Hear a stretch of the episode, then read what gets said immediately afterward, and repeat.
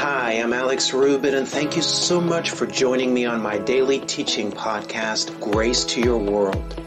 You know, the more we understand God's grace, the more do we find ourselves empowered to change our world and to live the overcoming life. Now, with that being said, let's get into today's message and grow in our walk with Jesus together.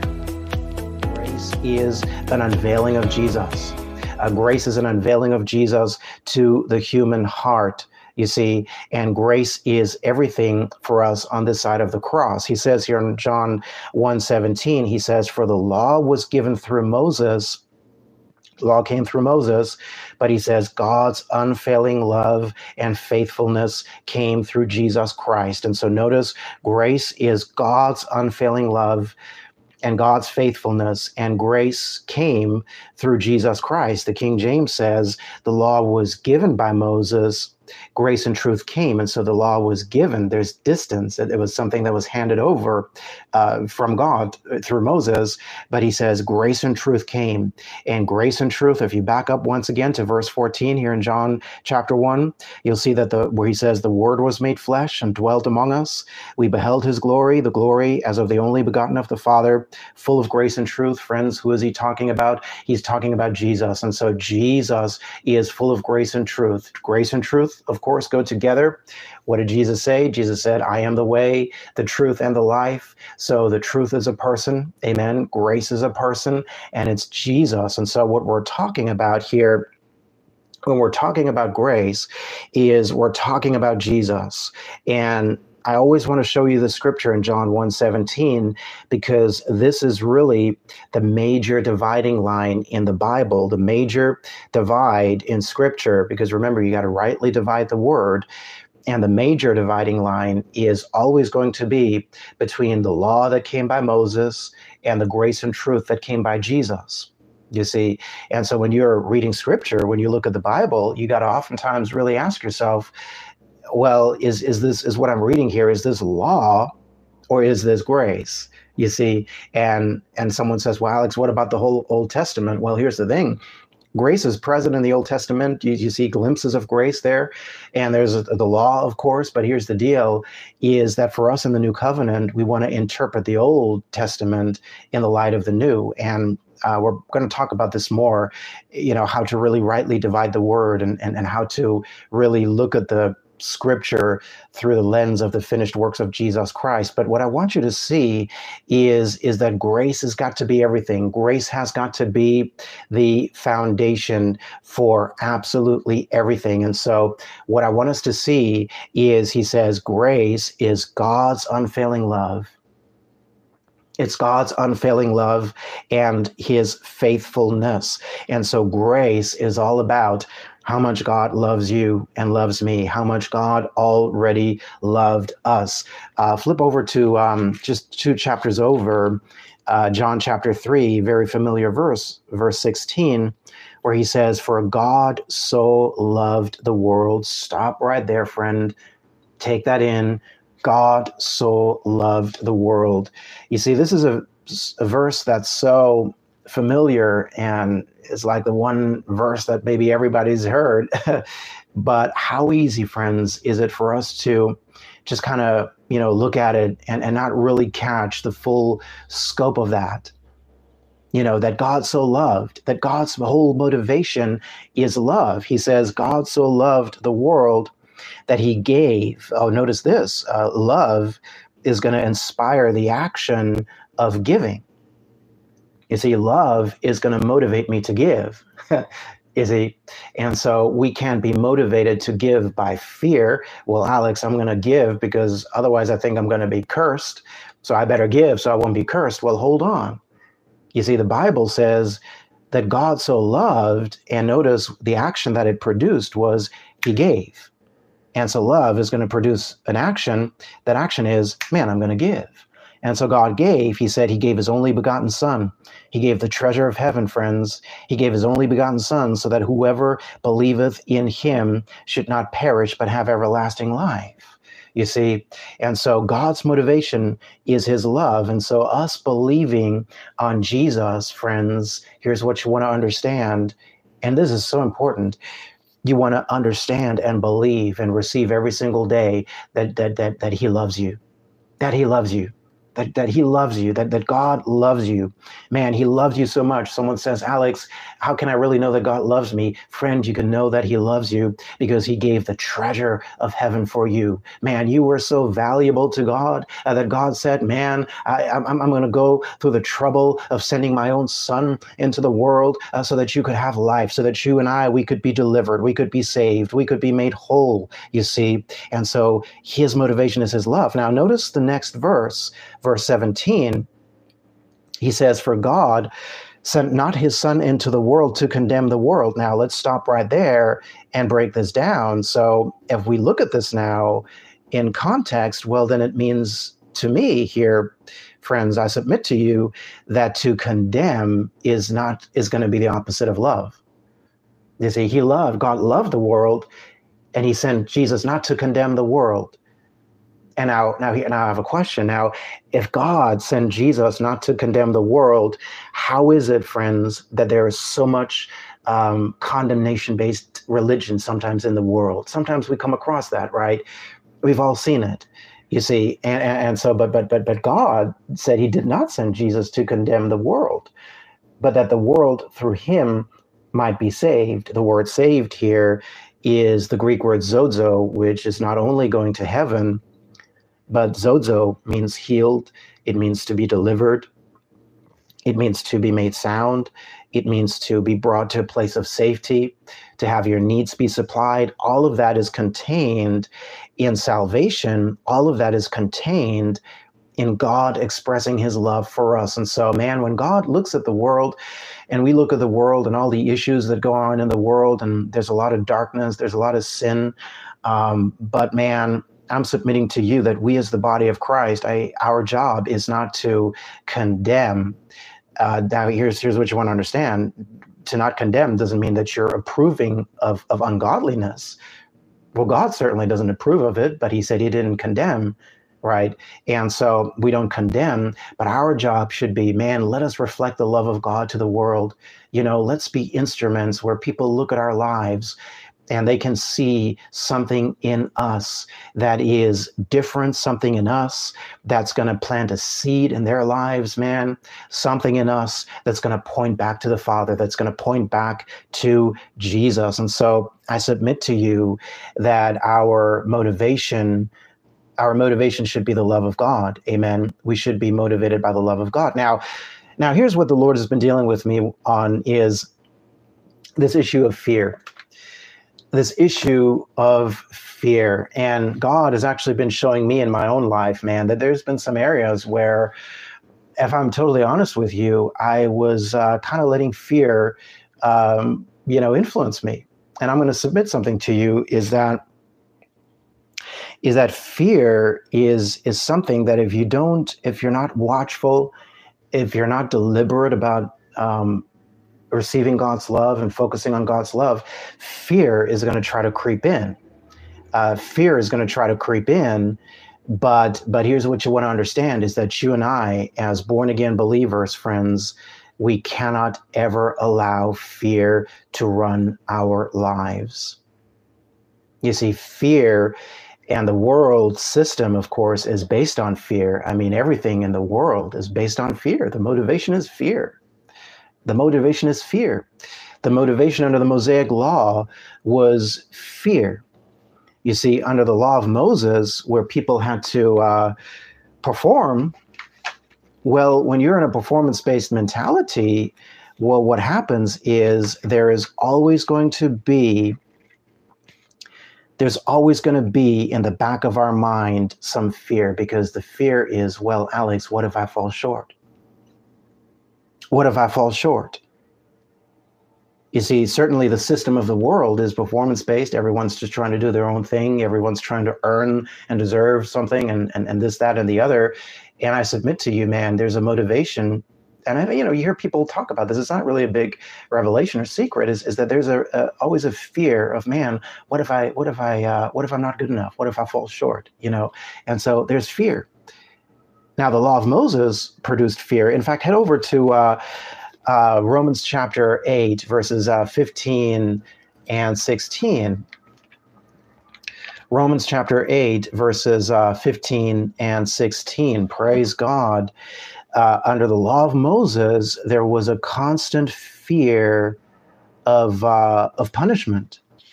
Constant fear of punishment. So if you are a believer, a Christian, and you're operating in a performance based mindset, and again, God showed me this in my own life. In other words, if I'm really kind of very focused on on my performance and and what I'm doing rather than on, on what Jesus has already done and his love for me, well, it's going to produce some fear.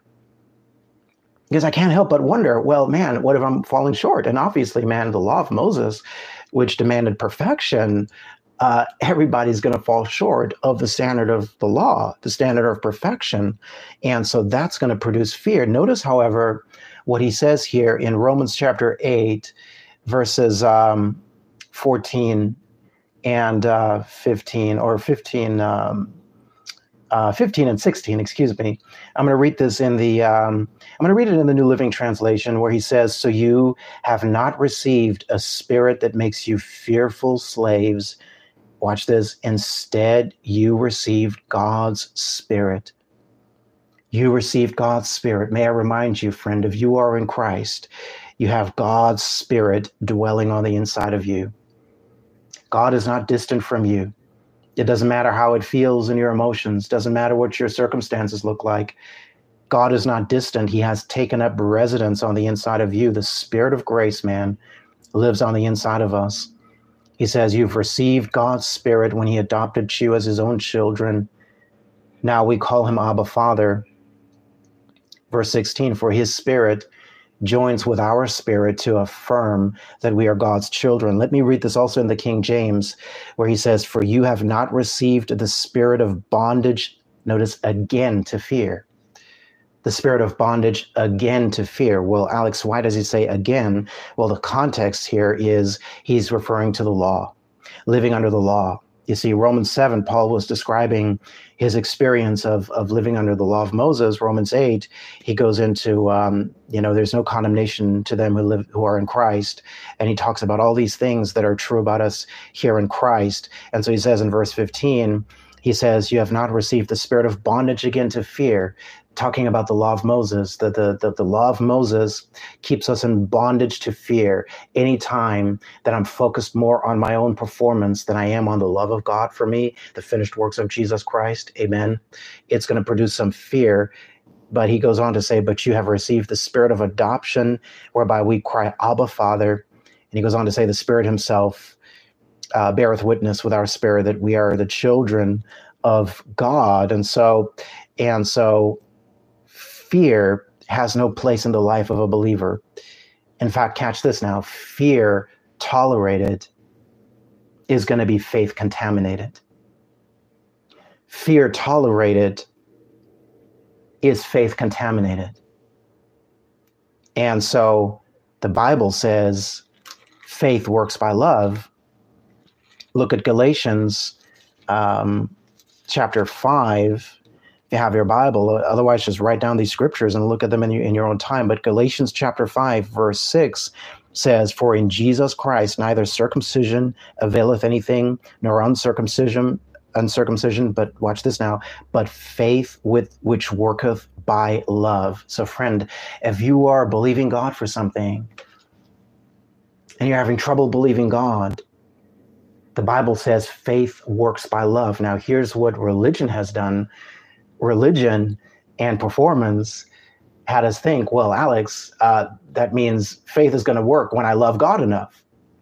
Faith is going to work by how much I love God. Well, well Alex, I got to make sure that I'm loving God enough. And so now what you're doing is is you're performing and making sure, well, Lord, am I loving you enough? Hopefully I'm, I'm loving God enough. And, and, and, and, and you know, and, and so love becomes a performance. But friend, I'm going to submit to you, love can never be a performance man, I want you to really catch this. I want you to write it down. I want you to say it, type it in the chat. Love can never be a performance. Love has got to be something that comes from the heart.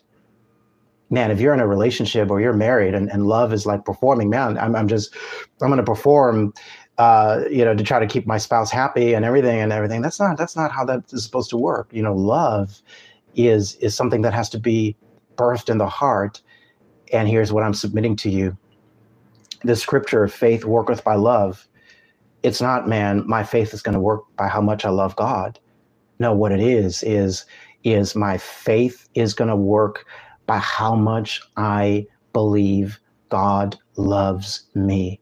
Glory to God. When I can believe that I'm loved by God, well, what happens is Holy Spirit, the Bible says, sheds the love of God abroad in our hearts. That's Romans 5 5. And so what happens is He works on the inside of me. And now it's His love, glory to God, His love uh, that's going to transform me, His love uh, that's going to change me, His love uh, that's going to motivate me, His love uh, that's going to cause me to believe Him. Amen. You see? And so you got to believe how much God loves you and so this is why I say every single day we gotta we got to be very deliberate about man i'm to sit down. And what i'm to do is i'm going to receive the love of god. I'm to believe god loves me. I'm to believe god loves me. And because god loves me i can walk in his love. Now fear catch this what is fear? How do we define fear? Um, you know, I, I, I always like to define things so we really kind of understand what we're talking about. And I'm talking about fear now for a Christian, for a born again believer. Why would you and I be walking around in fear? Well, fear is quite simply this fear, which comes from the enemy and not from God. Fear comes from Satan, it does not come from God. Now, fear is this it is this thought that says, well, Alex, what if what God promises me doesn't come to pass? Alex, I know this is what the word says, but what if it's not going to happen for me? maybe it's going to happen for somebody else, but maybe not for me. That's fear. That's what it is. For you and me, that's the only reason we're going to be walking in fear is because, man, I know God promised me something. Okay. But man, what if it doesn't come to pass? You see? And so the moment you begin to realize that, you, you identify what it is, it's like, yeah, now, you know, now I know what it is. And now I'm able to be free from it. Yeah, now I can be free from it. I'm no longer in bondage to that fear. And friends, what's the only way to become free from that bondage? You got to understand grace. You see, because if you think that God is going to reward you based on how well you perform, well, then you can't really have any faith because you you know somewhere deep down you know all of us know that we're not going to perform perfectly. okay, uh, we're not gonna we're gonna miss it every now and then, and so you got to understand grace. You got to understand God's love. You got to understand that God loves us first. He says in First John chapter four verse 10, he says, This is real love. Man, you want to know what real love is? He's going to describe it. He says, This is real love, not that we loved God, but that He loved us. Glory to God, and sent His Son as a sacrifice to take away our sins. The way to experience real love is to look to the cross and to understand that the cross, rightly understood, is the highest expression of God's love for humanity. That God sent Jesus, that God did what he did, that Jesus did what he did because he loved us and because he wants us to be set free from any type of bondage. You see? Yeah, and so we got to receive his love. We got to receive his love. And the only way to do it is is grace. And now going back to, well, people say, well, Alex, well, under grace, people are going to sin more. No, hold on, hold on. You see, that whole line of thinking is like, is what you're saying. If, if somebody says that, what you're saying is, man, you're really saying then that that our motivation to live right is fear, is fear of punishment well, Alex, I better live right today. Otherwise, God's going to punish me. Alex, I better give. Otherwise, I'll, I'll be cursed. But, but, but, but, but God's motivation is love. So how can fear, how could fear then be the, the, the proper motivation for a born again New Testament believer, you see? And so, no. Under grace, we don't sin more, when we understand grace, because you can't separate grace from Jesus. Like I said in the beginning, man, when I'm talking about grace, I'm talking about Jesus. When I'm talking about grace, I'm talking about the cross. When I'm talking about grace, glory to God, I'm talking about what Jesus already did for us. And what I'm talking about is, is us having a heart to heart encounter with the Lord Jesus, man, where he's transforming me and changing me moment to moment. That's grace. See, that's grace. And under grace, love is going to become the motivation. Romans chapter 13, verse 8 says, Owe nothing to anyone except for your obligation to love one another. Now, notice this if you love your neighbor, you will fulfill the requirements of God's law. Love fulfills the requirements of the law. In other words, when I'm walking in love, I'm not going to do something that's going to violate, um, you know, the the Ten Commandments, for example. You see, but but my my I'm not to try to live based on those commandments based on man i got to do this to be okay with god or i got to use rule keeping uh, you know to not sin today or whatever. No man i'm gonna i'm gonna focus on the love of god and the love of god is gonna change you. The love of god is gonna change you. Uh, let's end with first john chapter 3 verse 23 because you got to understand what the commandments are in this new covenant uh, you know, there's commandments of the old covenant, that was the Mosaic law. There's commandments of the new covenant. John makes it so clear. He says in 1 John 3:23, he says, "And this is his commandment, watch this, that we should believe on the name of his son Jesus Christ and love one another as he, Jesus, gave us commandment." And so the two commandments that we are under is believe on Jesus, walk in his love. And notice, friend, commandment number 2 doesn't come until commandment number 1. In other words, you believe on Jesus first. You understand not only that that Jesus died for me and rose again. No, well, I understand that he did it because he loves me. And now that's going to enable his love to be in my heart. And now I can walk in commandment number two and I can walk in love, you see. And so we are called to walk in love, not in our own strength, not in our own human ability, man, but we're called to walk in his love. And you know what? It's the Holy Spirit who's going to enable us to do it. And so, friend, let's identify areas in our lives where we can say, and sometimes you got to be honest, and grace allows you to be honest with yourself. And you can say, man, have I been motivated by fear? Have I been motivated by fear? And then what happens is you don't condemn yourself or whatever. No, you say, well, Lord, I repent from this fear. To repent means to have a change of, of mind.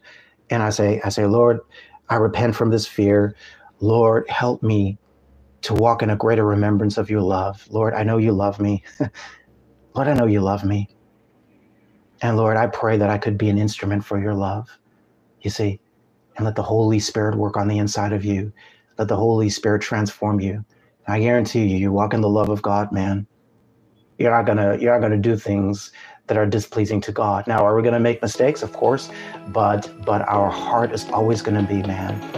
I just want to be an expression a vehicle, a vessel for the love of God. And I submit to you that is how we are called to live in this new covenant of grace.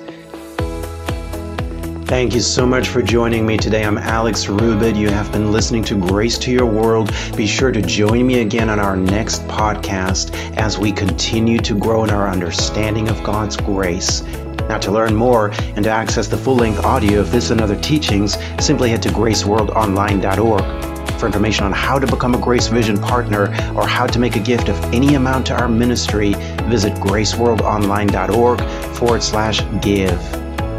Now, I pray that you continue to see God's grace manifesting richly in your life, and I look forward to talking to you again on our next podcast.